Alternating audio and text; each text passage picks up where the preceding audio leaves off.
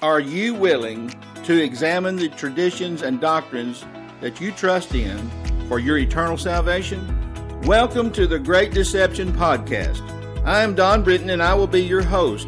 I will be comparing the modern traditions and doctrines of American Christianity with what the scriptures actually say. You may be shocked to find out that much of what is commonly believed in American Christianity today is nothing more than myths handed down to us by men. So please join me now with an open mind. Hello, and welcome back to another Great Deception podcast. I'm Don Britton, and today I want to talk to you about bearing fruit, about trees and vineyards, and how and, and a lot of things that God has said about that, about how we're supposed to bear fruit and how He feels about it if we don't. I want to start in Psalms uh, chapter 1, verse 1.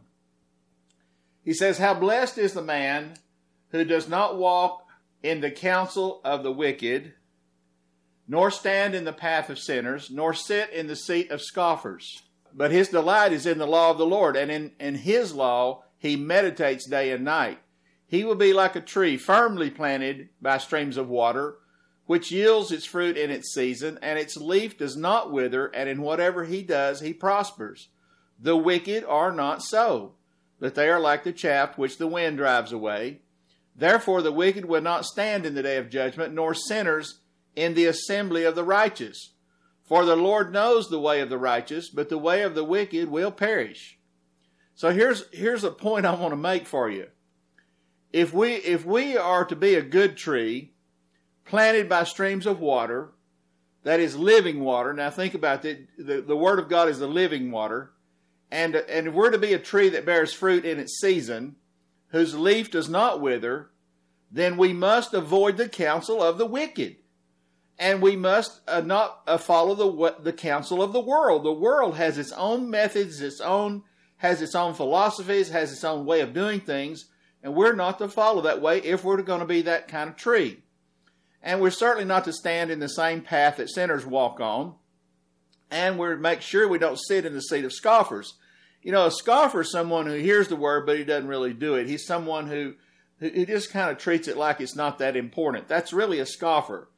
But we need to be someone who delights ourselves in the Word of God and that we meditate upon it day and night. Now, that's what it takes to be the tree that's planted by the living waters that bears fruit in its season and its leaf does not wither. So that's, that's what it takes. So here's a question for you. How can this happen if we as the as, as if we as the church in America, now I say we, I'm talking about all of us who claim to be a Christian in America.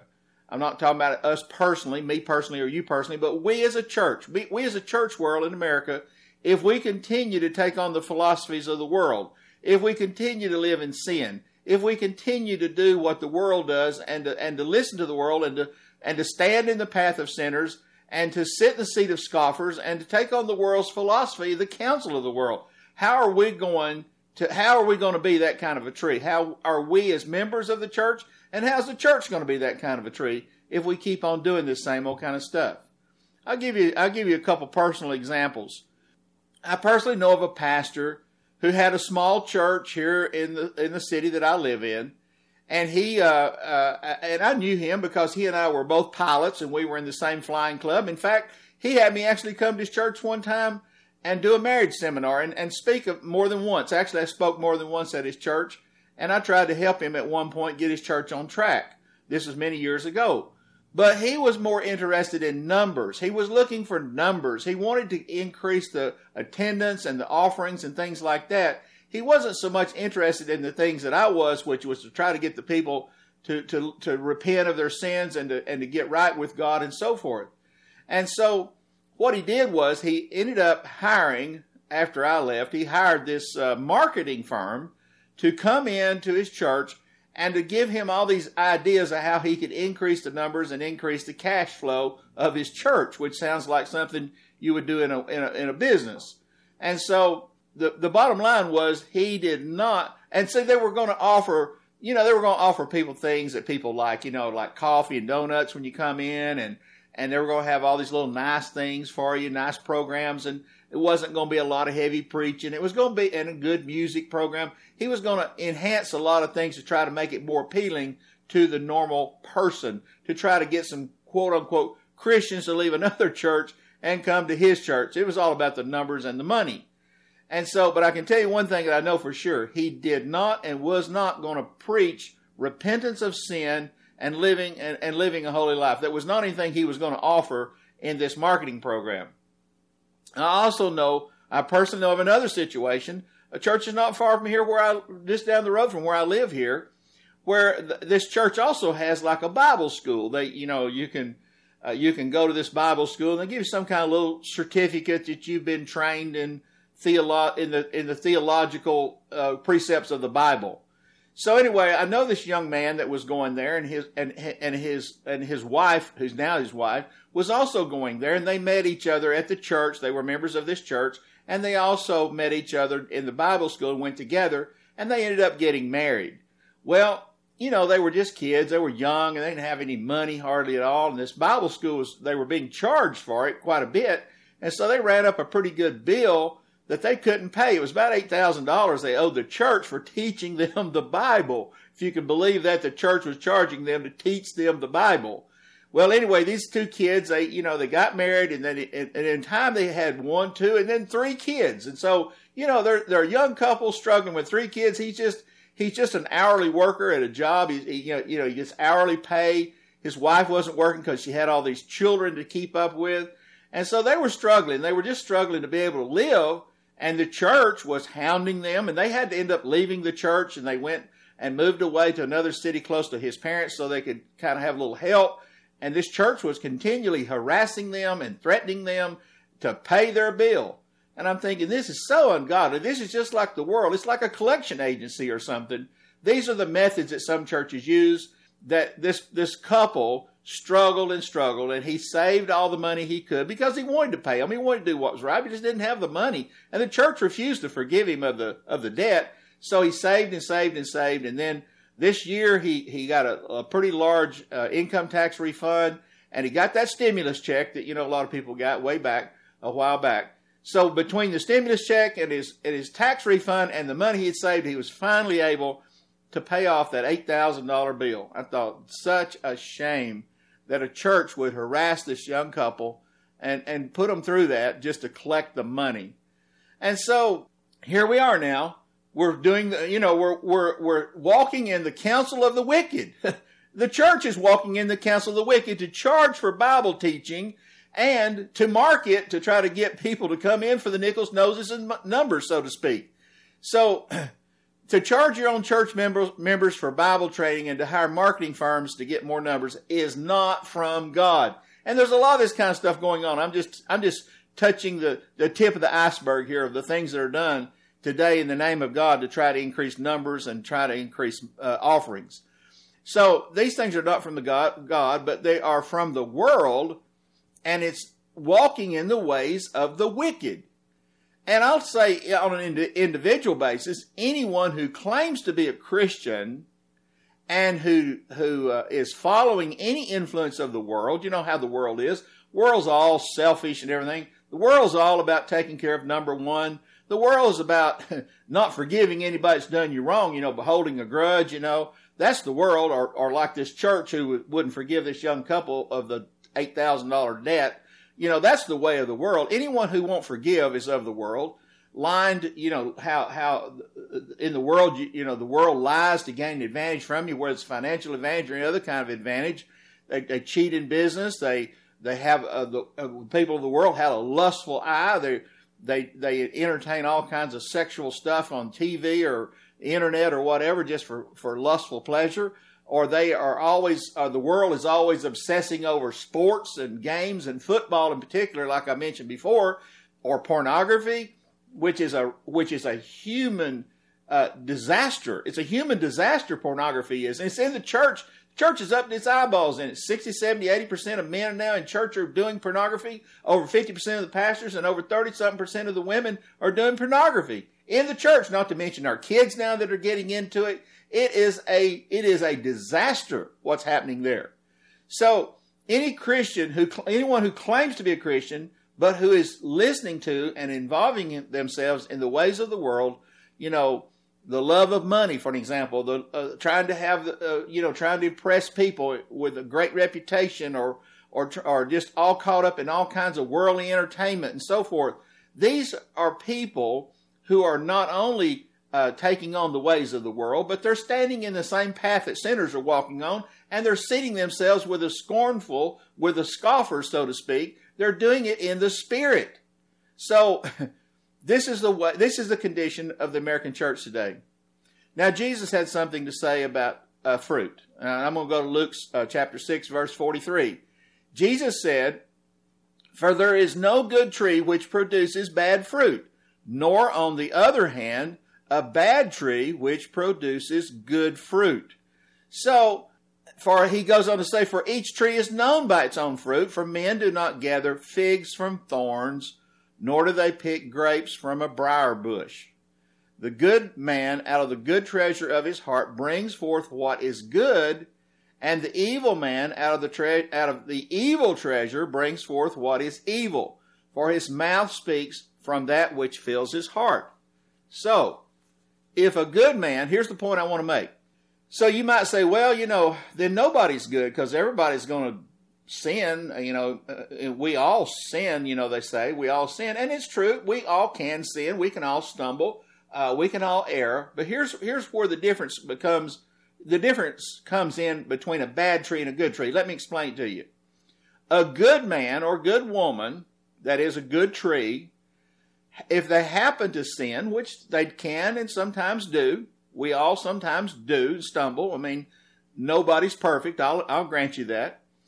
But if they happen to sin, they quickly rep- and then and then they quickly repent of their sin. They confess their sins to God and to men. You know, it says in James, in the book of James, confess your sins to one another that you may be healed. In other words, it's a humbling thing. It helps heal you of not doing this again. It helps encourage you not to go this way again when you have to humble yourself before your brothers and sisters in the Lord and say, look, I have sinned. And so, and then if this person, this good tree, if they go, if they go to whatever trouble and extent they have to, to make everything right with everybody, where, whether they offended somebody or wronged somebody in some way or, or, you know, made a mistake that caused some harm or damage, and they, they restore Eh, you know, make good. I mean, it's like, you know, I've loaned people, I've loaned people tools and equipment before because I have a lot of tools. And sometimes they bring them back, you know, damaged, broke, skinned up, dirty, whatever. And then sometimes they don't do anything about it. You know, it's like they don't say anything, they don't worry about it. And so they're not really ta- making it right. But if you if you've done something wrong and you make it right with everybody, then your fruit's still good. That's my point.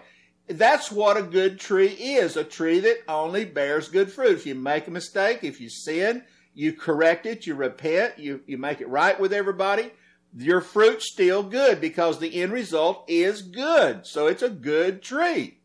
But the problem is, uh, but if anyone claims to be a good tree, now we have a lot of people claiming to be a Christian, claiming to be of God, claiming to be saved, claiming to be born again. But if anyone claims to be a good tree, that is, belong, that is to belong to Jesus Christ, but doesn't repent when he falls into sin. And he certainly doesn't repent quickly, maybe drags out and continues in it for a while. I mean, you know, gets in pornography, stays in it for months or years or whatever. You know, he still goes to church. Well, then he's not a good tree, even though he looks good on the outside. Or if he does sin and decides, well, you know, I'm just try, I'm going to try not to do that again, but tries to sweep it under the rug, so to speak, He's not going to confess it to anybody. He's not going to admit that he did wrong. He's just going to be too prideful to humble himself and confess his sins. Or if he doesn't make things right when he's done wrong, he just kind of lets it go and doesn't, doesn't want to talk about it, doesn't want to bring it up, doesn't want to do anything about it. You know, he's a bad tree. I don't care if he's uh, I don't care if he's the preacher at your church. I don't care if he's the pastor of, of a mega church. If he's like that, you know, how many pastors? I mean, I've watched pastors for years. I've been walking with God for 40 years, I have almost never seen a pastor who was humble enough to stand before his own congregation and admit a fault, much less a sin. I mean, they just won't admit it. Know, they're so arrogant and they're so uppity, they just can't possibly lower themselves to be a normal person. And so that's a bad tree for you. Or here's another thing. If anybody claims to be a Christian, and I ran into this before, but they they're holding a grudge against somebody. Maybe they're not maybe they're not doing immoral things and maybe they're not cheating in business. Maybe they've got a lot of good qualities. But this one thing, they have a grudge. They have bitterness in their heart towards their parents or towards an ex-spouse or towards uh, a, a co-worker or towards somebody that that's they feel has cheated them or done them wrong in life or abused them in some way.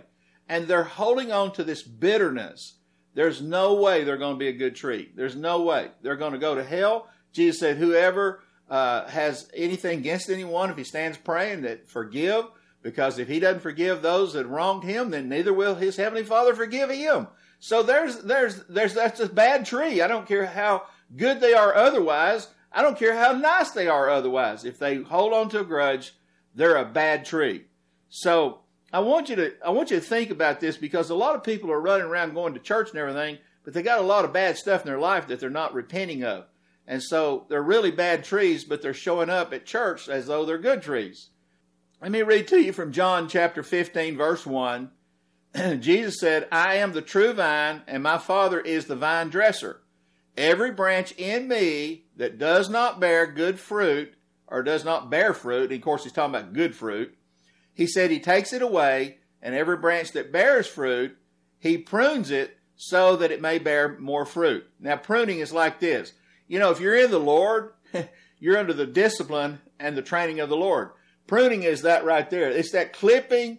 You know, you've seen the pruning shears before. You you go in and you clip, you cut, and the Lord goes in and He cuts on our heart. He he, he humbles us. He disciplines us. He corrects us. It says in Hebrews that he scourges every son, he disciplines every son that, that's his. He said, if you're without discipline, you're an illegitimate child. So there he is. He's doing the pruning, he's pruning, he's cutting, and the cutting is somewhat uh, uncomfortable. It's, it's somewhat painful to get clipped. And so, but he's doing that. He's circumcising our heart, you know. You see what it is to circumcise the flesh. Well, it's the same way with the heart. He goes in and he cuts off that, that dead part. He cuts off that extra part. He cuts off that that part that's not bearing anything so that you can actually then blossom out and bear some more fruit.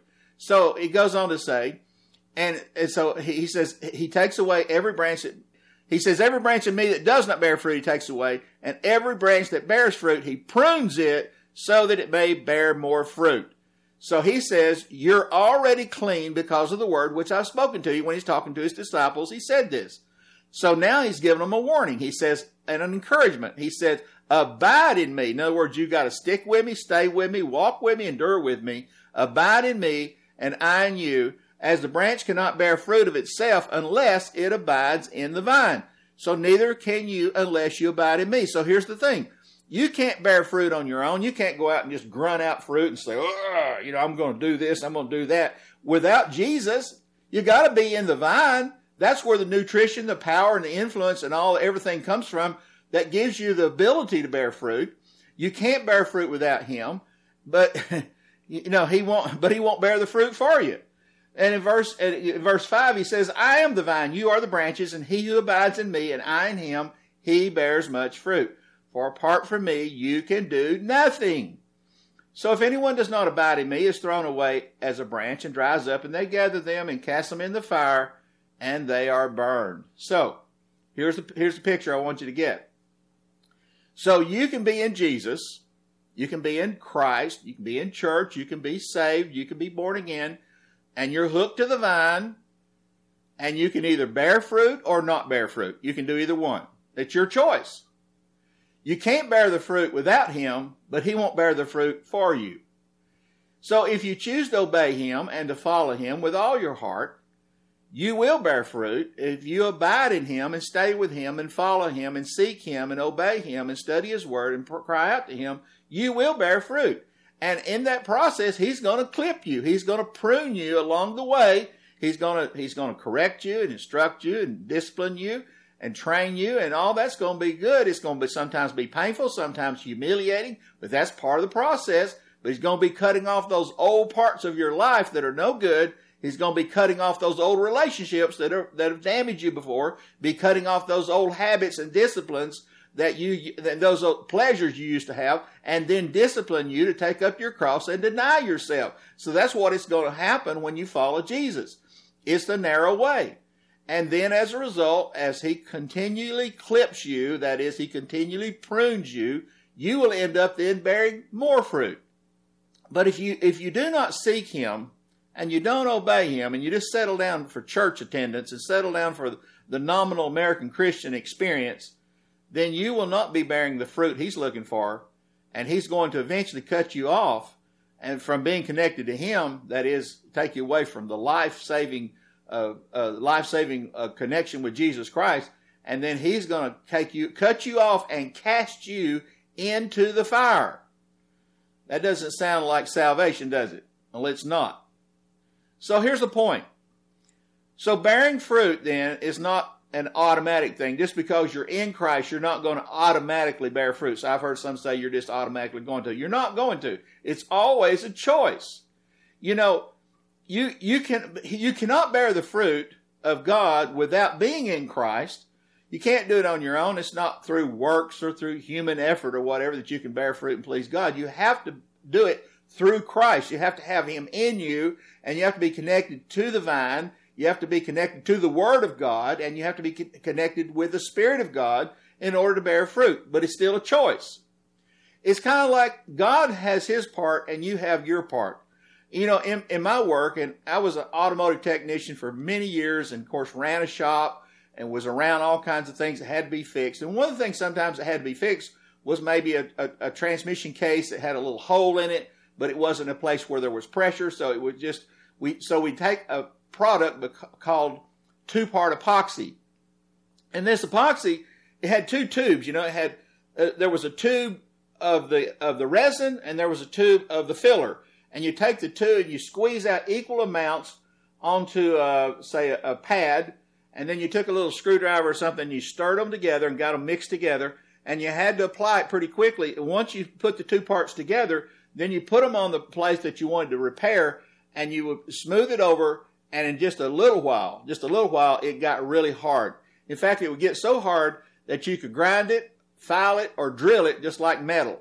And so it became like a metallic type of finish, uh, and it was very durable. It, it really worked well. And so that's the way it is with God. You see, there's God's part and there's our part. And either part by themselves is, is not, is not going to work for you. I mean, God's always going to be God. Just because He's God doesn't mean you're going to be saved. You know, just because He's the Lord doesn't mean He's Lord of your life. But when you apply yourself to God's part and you hook to the vine, the two parts come together. They become a very durable and strong product together. You can become strong in the Lord. It's why Paul said, finally be strong in the strength of the Lord and the strength of his might over in Ephesians chapter 6. You can't be strong outside of God because it takes God in covenant with you to make you strong, to be able to overcome sin, to be able to walk your way, to be able to bear the fruit he's called you to. So that's, that's how it works. It's two parts. Here's the thing. You can't do God's part and God won't do your part. So you have to join up with God, and you still have to obey God. You still have to seek God. You still have to follow God, but it's always your choice. So bearing fruit is always going to be a choice. Now, Jesus goes on to say in another place in Matthew 21, or he tells a story about, uh, Matthew tells a story about what happened with Jesus here. In, in Matthew 21, verse 18, now in the morning, when he, he, that's Jesus, was returning to the city, he became hungry. Seeing a lone fig tree by the road, he came to it and found nothing on it except leaves only.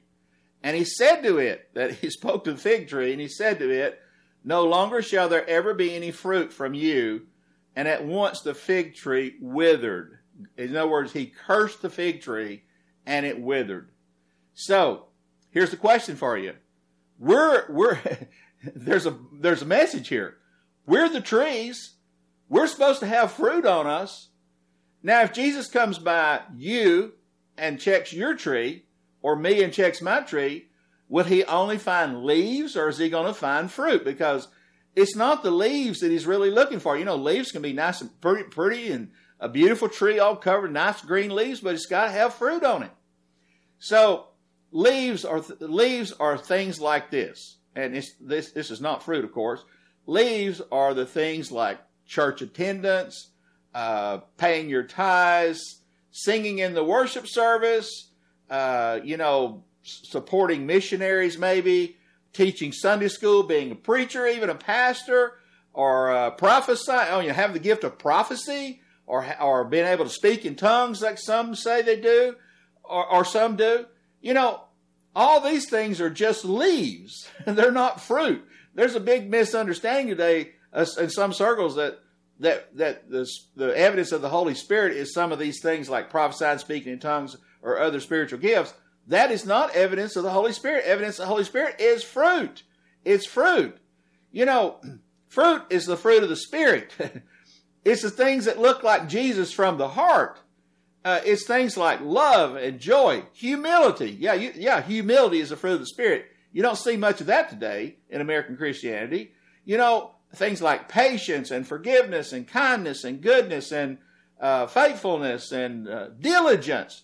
What, what happened to diligence? We don't see many people. We see a lot of lazy, passive men these days who don't even lead their families. And I've got a podcast on that. One of the more recent ones I said, "Where are the men of God?" So you might want to go check that out. Uh, but you know, diligence is the fruit of the spirit. Being faithful and diligent, also being a seeker of God, uh, being an obedient son of God, being uh, one who is living in repentance of sin continually or one who is overcoming the world, the flesh, and overcoming the devil. These are things that are evidence of the Holy Spirit in your life, not the ability to perform a miracle or even speak in tongues or prophesy or raise the dead or anything. That's not fruit of the Spirit. In fact, the devil can do a lot of these things. He can even perform great signs and wonders. He, was, was spoken of by Jesus that he was going to in the last days. It's everywhere. False prophets are performing miracles. False prophets have quote, quote unquote, the, what appears to be the gifts of the Spirit. And they can d- duplicate and replicate in almost every, almost everything outwardly that looks like a fruit of the Spirit. I mean, it looks like a gift of the Spirit, I should say. So, in other words, signs and wonders. So here's the, here's the issue. If all you have is leaves on your tree, that is just religious activity or religious gifts or, or religious uh, things on you, then you're if that's all you have, you're going to be cursed by God. You're going to, you're going to be like the barren fig tree. You're going to be like the one that all withered up and, and dried up and died. You know, and, and you know, I was give you an example. Jesus warned about this in Matthew seven twenty one. He said, "Not everyone who says to me, Lord, Lord." Will enter the kingdom of heaven, but he who does the will of my Father who is in heaven. Now, we just saw that the will of God is to bear fruit.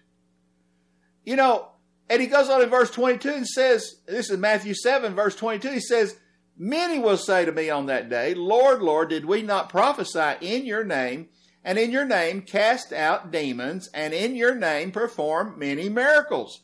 Now, Jesus didn't come back and say to them, No, you didn't do any of that. That wasn't the issue. Of course they did. They did all those things. But what he did say to them was, Then I will declare to them, I never knew you. Depart from me, you who practice lawlessness. Well, the lawlessness that we see today with those that do this, especially the prophets and the pastors and the, and the evangelists, that we, especially on televangelists and people like that, we see is the lawlessness they're performing is first of all, they're very arrogant, they're very self righteous, and they're motivated by money, and they make a big show of everything to get people to follow them and to send money to them, and they're becoming wealthy and rich off of that. You know, that's some of the lawlessness that we see with them. You see, the point Jesus was making here is this. And people are so deceived by this. If they see somebody that can do what they think is a sign and wonder, they think it's God. And, it, and they think it's always God. Well, it's not always God. I'm not saying it's never God, but most of the time what we have today are false signs and wonders. So just because you can prophesy, even you, if you can prophesy, in the name of Jesus, or you can cast out demons, or you can even perform miracles. But, but that does not mean, just because you can do that, does not mean that you have the fruit of the Holy Spirit. The devil can give bad trees power to do all these things, including uh, prophesying and, and seeing visions and, and, and, rec- and having, quote, words of knowledge or speaking in tongues. The devil can do all these things. Don't you remember in Egypt when Moses went down there? that the Egyptian magicians could duplicate virtually everything Moses did. They just couldn't do it to the same extent, but they could they could turn staffs into serpents. They could turn water into blood. They could they could bring in swarms of pestilence. They could do a lot of the things that that God did through Moses. But you know the thing is that Moses at least Moses' snake swallowed theirs up. But you know they could still make it a snake. So we don't. So we it was warned that in the last days that false prophets were going to be coming with great signs and wonders. That Satan was going to have all power to perform all kinds of false signs and wonders. So just because somebody can do some of that does not mean that they're really a good tree. So the devil can give bad trees the power to do all these things, and and yet these trees can be devoid of things like uh, humility and holiness, you know, on the inside. So even though these trees look good, they look good. You know, it's like Satan comes not, you know, he doesn't come with pitchfork in his hand and and uh, you know horns sticking out of his head. He comes in a three piece suit. You know, he, he looks like a sheep, but he's wearing he's a wolf in sheep's clothing. You know, he, he looks good. He looks like what you think a Christian would look like. Looks like a man of God is whatever we think that's supposed to look like. But he comes, you know, he's a he's a devil in disguise, so to speak. So the devil comes and he and he comes as an angel of light bringing messages using the Bible, using the Word of God, twisting it around to accomplish the purposes of the false prophets. He does all this without them being holy or humble. Even though these trees look good, because they really do look good, and their leaves are just beautiful. I have most beautiful trees, most beautiful leaves. Just really look good, but they're really bad trees at heart. And they were cast out of the kingdom of God even though they could prophesy in the name of Jesus, even though they could do many mighty miracles in the name of Jesus, and they they were cast they and they could even cast out demons, but they were cast out of the kingdom of God because they were lawless in their hearts. Now, another parable that Jesus had about fruit and trees again, I'm going to take you to Luke 13, starting in verse 6, and he began, Jesus began telling this parable. He said, A man had a fig tree which had been planted in his vineyard, and he came looking for fruit on it and didn't find any. And he said to the vineyard keeper, Behold, for three years I've come looking for fruit on this, this fig tree without finding any. Cut it down. Why does it even use up the ground? So, this is the way I see this God the Father is the owner of the vineyard, and He's the one that planted the tree. And Jesus Christ is the vineyard keeper. He's the one that really takes care of the of the vineyard. And so the father wants to know why why this tree's still in the vineyard because it's got no fruit on it after three years, and three years is a kind of a type of enough time. Well, it's not a technical number like you know somebody's going to be dead in three years, spiritually speaking, if they don't bear fruit.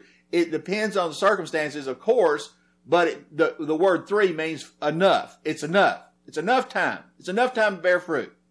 So, but Jesus, but he, but in verse 8, the vineyard keeper, he answered and said to him, Let it alone, sir, for this year until I dig around it and put in fertilizer.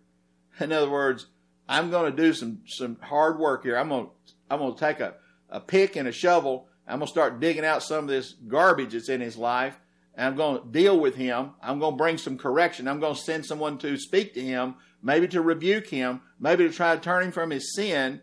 But if he and, and I'm to put in some fertilizer, I'm to send my word, which which should bring forth some some results. You know, whatever it is, whatever he's talking about here about digging around, putting in fertilizer. I'm just giving you some examples of what it could be. In other words, I'm going to do something to try to turn him away from the way he is, Lord, Father, and I'm going to try to get him to bear some fruit. But if he, and if he bears fruit next year, fine. But if not, cut it down. In other words, that's how God feels about us bearing fruit. You know, He gives us time, but you know, it's our choice. We can't do it without Him, but He won't do it for us. So, how long have you been planted in the vineyard of God? Should you be bearing fruit by now?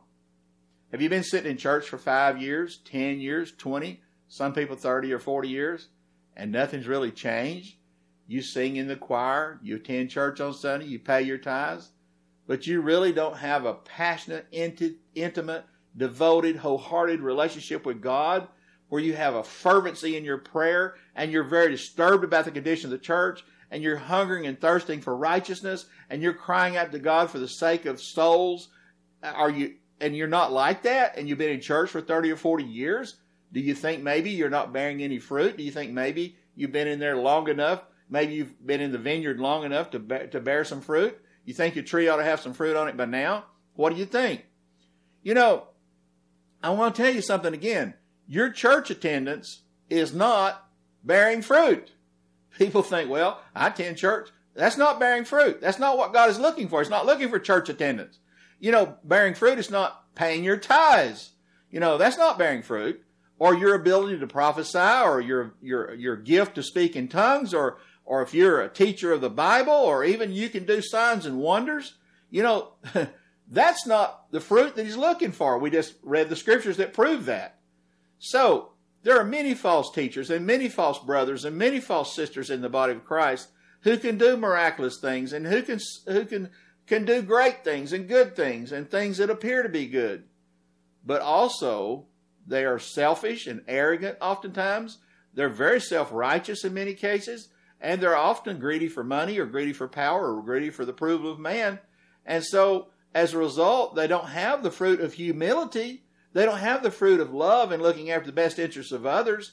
They don't have the fruit of care to try to turn people from their sins because they're focused on popularity and po- focused on being acceptable, accepted by the people. And they're not they're not bearing the nature of Christ. They're not bearing the the humble and loving nature of Jesus Christ. So, let me read again something else Jesus said. Matthew 3. Actually, Jesus was pointing this out and it's about John the Baptist. I'm sorry, Matthew was actually pointing this out about John the Baptist, and he says uh, in verse uh, 7, Matthew 3 7, but when he, that is John the Baptist, saw many of the Pharisees and Sadducees coming for baptism, he said to them, You brood of vipers, who warned you to flee from the wrath to come? Therefore, bear fruit in keeping with repentance. And do not suppose that you can say yourselves, We have Abraham for our father. For I say to you that from these stones God is able to raise up children to Abraham. You know, the Pharisees think, well, you know, we're we're Jews.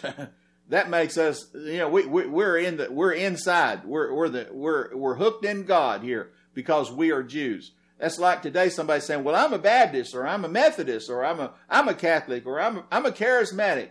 Therefore, I'm okay with God." You know that that the Lord does. He's not impressed by those titles or those or those denominations. Don't mean anything to him. And so, John the Baptist, his response to this was, "The axe is already laid at the root of the trees." Again, we're talking about trees, and we're talking about fruit. He says, "Therefore, every tree that does not bear good fruit is cut down." and thrown into the fire. So, what's God looking for? Is it not fruit? He's not looking for our religiosity. He's not looking for our quote good deeds or our, our church attendance or our abilities, our, our spiritual religious abilities. He's not looking for any of that. He's looking for a heart that's totally His. That out of that heart comes the fruit that looks like Christ, Jesus Christ. And Jesus also also said in Matthew chapter 7 verse 15, he said, beware of the false prophets who come to you in sheep's clothing, as I mentioned earlier, but inwardly they are ravenous wolves. You will know them by their fruits. Grapes are not gathered from thorn bushes, nor figs from thistles are they. So every good tree bears good fruit, but the bad tree bears bad fruit. A good tree cannot produce bad fruit, nor can a bad tree produce good fruit. Every tree that does not bear good fruit is cut down and thrown into the fire.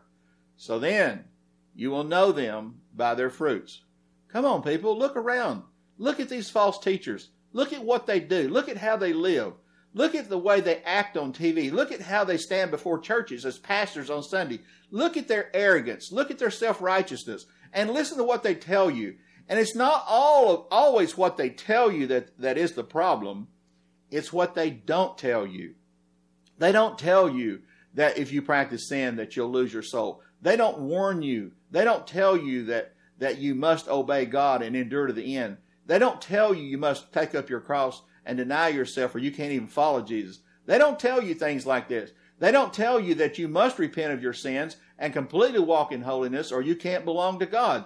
They'll tell you to pray a sinner's prayer. They'll tell you to ask Christ in your heart. They'll tell you to attend church, pay your tithes. They'll tell you to pay tithes when tithing is not even of the for a Christian. I mean, go back and listen to. I mean, I've got a podcast on that. The myth of the tithe. You need to go listen to it. They'll tell you to pay tithes and you have to pay tithes. That is not so. They, they, they expect to be paid as a preacher. That is not so. There's so many things they do and that they say that are not so and so many things that they don't say that are so that they leave out. So I'm just saying, beware of these false prophets. It says you'll know them by their fruits. And I've done several podcasts on false prophets and exposing them for taking money and for preaching for money. You can access my website at www.christianmyths.org and you can you can pull up and listen to any of the podcasts I've done in the past. Uh, there's some videos I've done also. You know, if you have any I can't explain everything here today. I can't do it all at once. So I'm going to read some more scripture just to confirm everything I'm saying. The prophet Isaiah, he had this to say, and he was looking forward, and I can tell you the, the prophet spoke concerning today. He saw what was coming here in America today. He saw it coming in the American church today. Here's what he said. Isaiah 5, chapter 5, verse 1. He said, Let me sing now for my beloved, uh, my well beloved, a song of my beloved concerning his vineyard. Uh, my well beloved had a vineyard on a fertile hill. He dug it all around. He removed its stones, and he planted it with the choicest vine. And he built a tower in the middle of it, and he also hewed out a wine vat in it. Then he expected it to produce good grapes, but it produced only worthless ones. Oh, now, and now, O inhabitants of Israel and men of Judah, Judge between me and my vineyard. What more was there to do for my vineyard than I've not done it?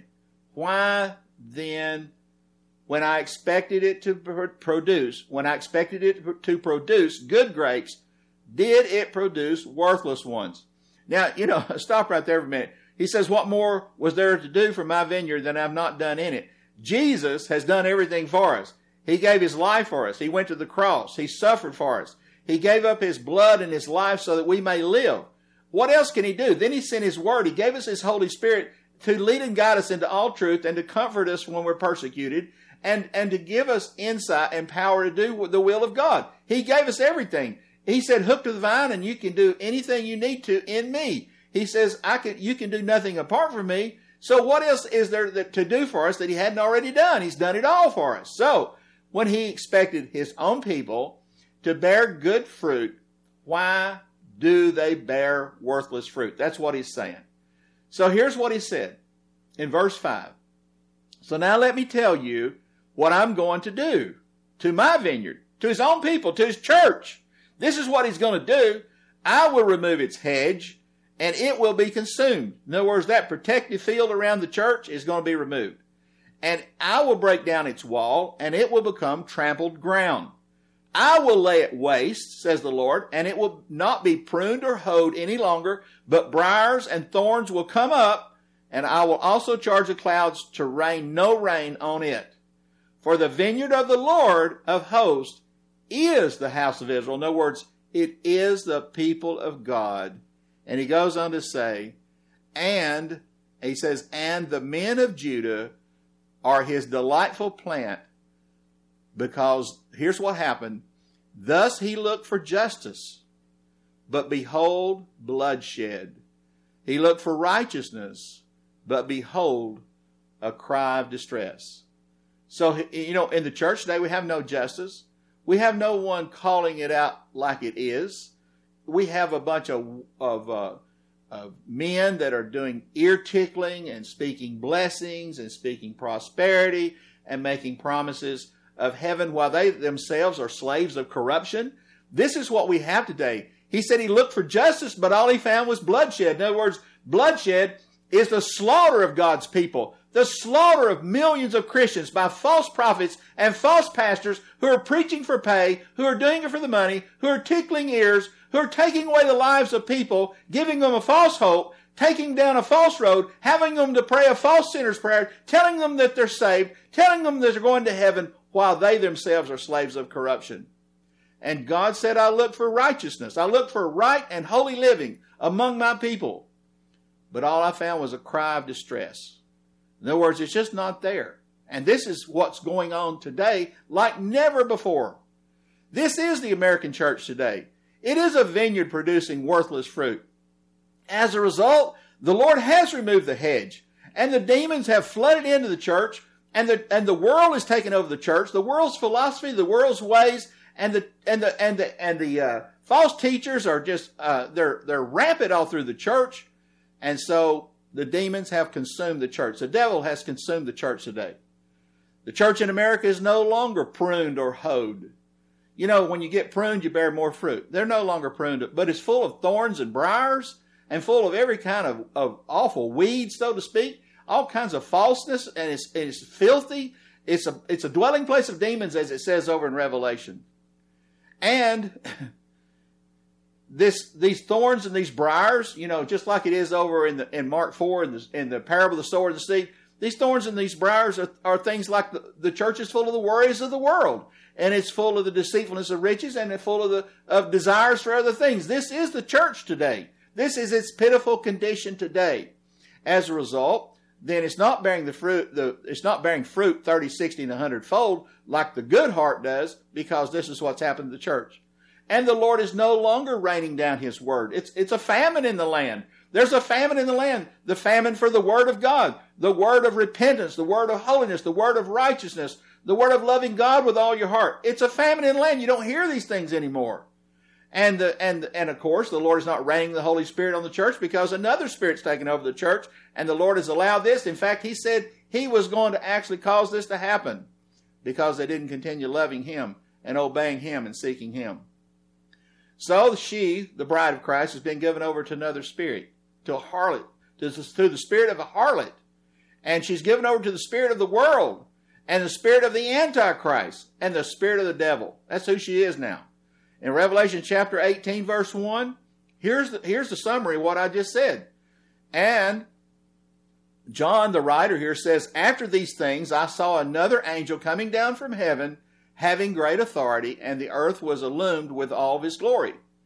And he cried out with a mighty voice, saying, Fallen, fallen is Babylon the Great, the great harlot. The great, the, what was once the church has fallen and has become Babylon the great harlot. He goes on to say, she has become a dwelling place of demons and a prison of every unclean spirit and a prison of every unclean and hateful bird. For all the nations, see, this is what, this is what Isaiah was prophesying about. He said this is what was going to happen to the vineyard of God.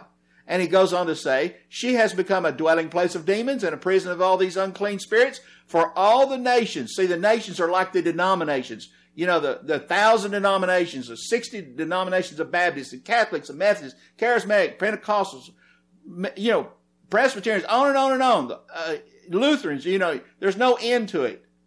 For all the nations have drunk of the wine of the passion of her immorality. That is, she, her immorality is that she's in bed with the world and the kings of the earth. You, know, I did a teaching about the kings. If you want to go listen to it on one of the podcasts, how that how that the, the ministers, the preachers of today are living like kings, and the kings of the earth, which are the which are the paid preachers, and the ones who dominate and call themselves the clergy, the doctors, the reverends, and all that kind of stuff. The kings of the earth have committed acts of immorality with her. In other words, they they are in bed with her and she's giving them what she, what he they want, and they're giving her what she wants. So they're having this immoral relationship. The kings of earth are are committing acts of immorality with the church world, and the merchants of the earth, the businessmen of the earth, have become rich by the wealth of her sensuality. In other words, it's all a big business. It's a multi. I said before, the American church system of religion is a multi-billion dollar industry. Verse 4 I heard another voice from heaven saying, I heard this voice myself 38 years ago. It said, Come out of her, my people. My people, come out of her, so that you may not, so you will not participate in her sins and receive of her plagues. For her sins have piled up as high as heaven, and God has remembered her iniquities. Her sins have piled up as high as heaven. And God has remembered her sins, her iniquities. I want to tell you that not only do you have to come out of her to live. Now, I've seen people come out of the organized American Christianity religious system. I've seen people leave their denomination. I've seen them go home and start a, a, like a home group or home church with a few people, and that was a good step. But then they turn right around and have a mini Baptist church at their house doing the same things they did before. Or a mini charismatic church at their house doing the same things they did before. Or have a mini Catholic church at their house doing the same things they did before. It's the same old thing. You got, not only do you have to come out of her, my people, but you have to get her out of you, my people. You know, we need to all turn to God and get a fresh start. You know, become a simple people of God. Church should not be like it's been in the religious world we should be we should follow the First Corinthians 12 where everybody participates, where it's a it's a it's a it's a it's a coming together of the people of God, each one with his own gifting, participating in edifying the body. It should be more like that than having some one man type thing. It's not a one man show type thing. So anyway, you got to get her out of your own heart. You got to forsake her ways. This American church system today has fallen from God.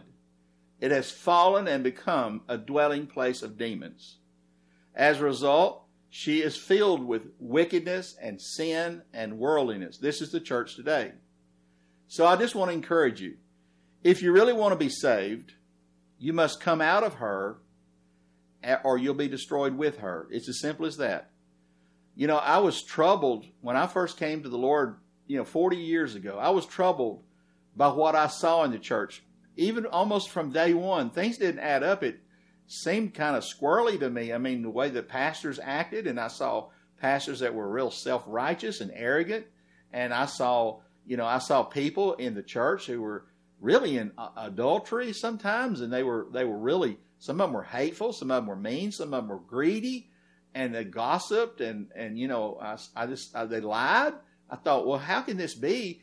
I thought the church was going to be filled with holy people when I when I came out of the world. I, I was just a worldly guy, I didn't know anything, and so I came in, and so things bothered me, and so I, I tried to bear with it and tried a few denominations. I tried this church, that church, here, there, went here, where went there, went to tent meetings and Bible studies and group meetings, and I, I was I was really bothered by some of the things I was seeing and hearing. It didn't add up, and so finally I came across this scripture in about 1983, which is about 37, 38 years ago, and it said, Come out of her, my people. And immediately I got the word of God in my heart, and I took my family. We went home. We left immediately this charismatic church we ran at the time, where a lot of strange and weird stuff was going on that wasn't of God.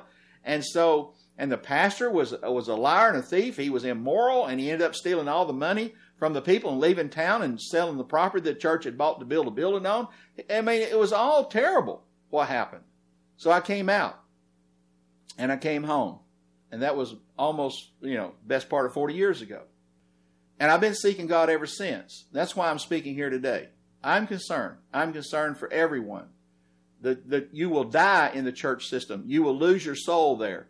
I would just say this going to church, for the most part, going to what's called church today for the most part is probably one of the most dangerous places you can go.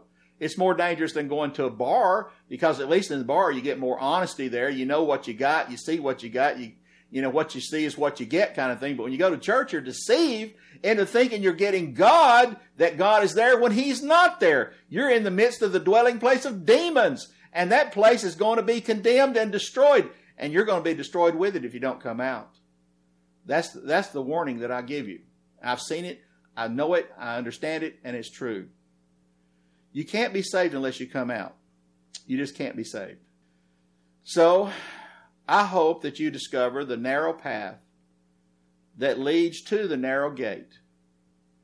The narrow gate, which is the gate to squeeze through. The, Jesus says, strive to enter by the narrow way. You know, the narrow way is the way of persecution and suffering and bearing your own cross. It's the way of sometimes pain and agony. Sometimes it's a, it's a difficult path to walk on because it's not easy. And it is difficult. But if, but Peter said if it's with difficulty that the righteous is going to be saved, and it is with difficulty, what's going to become of everybody else? The answer is they're all going to hell. Do you want to do that? Jesus said, narrows the way and small is the gate that leads to life, and only a few, only a few will find that way. So I hope you discover, may you discover that narrow path that leads to life. May you be willing to give up your religion. Maybe may you be willing to give up your sins and give up your old life and give your whole heart to God and follow Him and seek Him with a whole heart that you may find Him. So, anyway, I hope you listen next week to another Great Deception podcast. Thank you for listening to the Great Deception podcast. You may visit my website at www.christianmyths.org for more information, for my blog, and for my email address.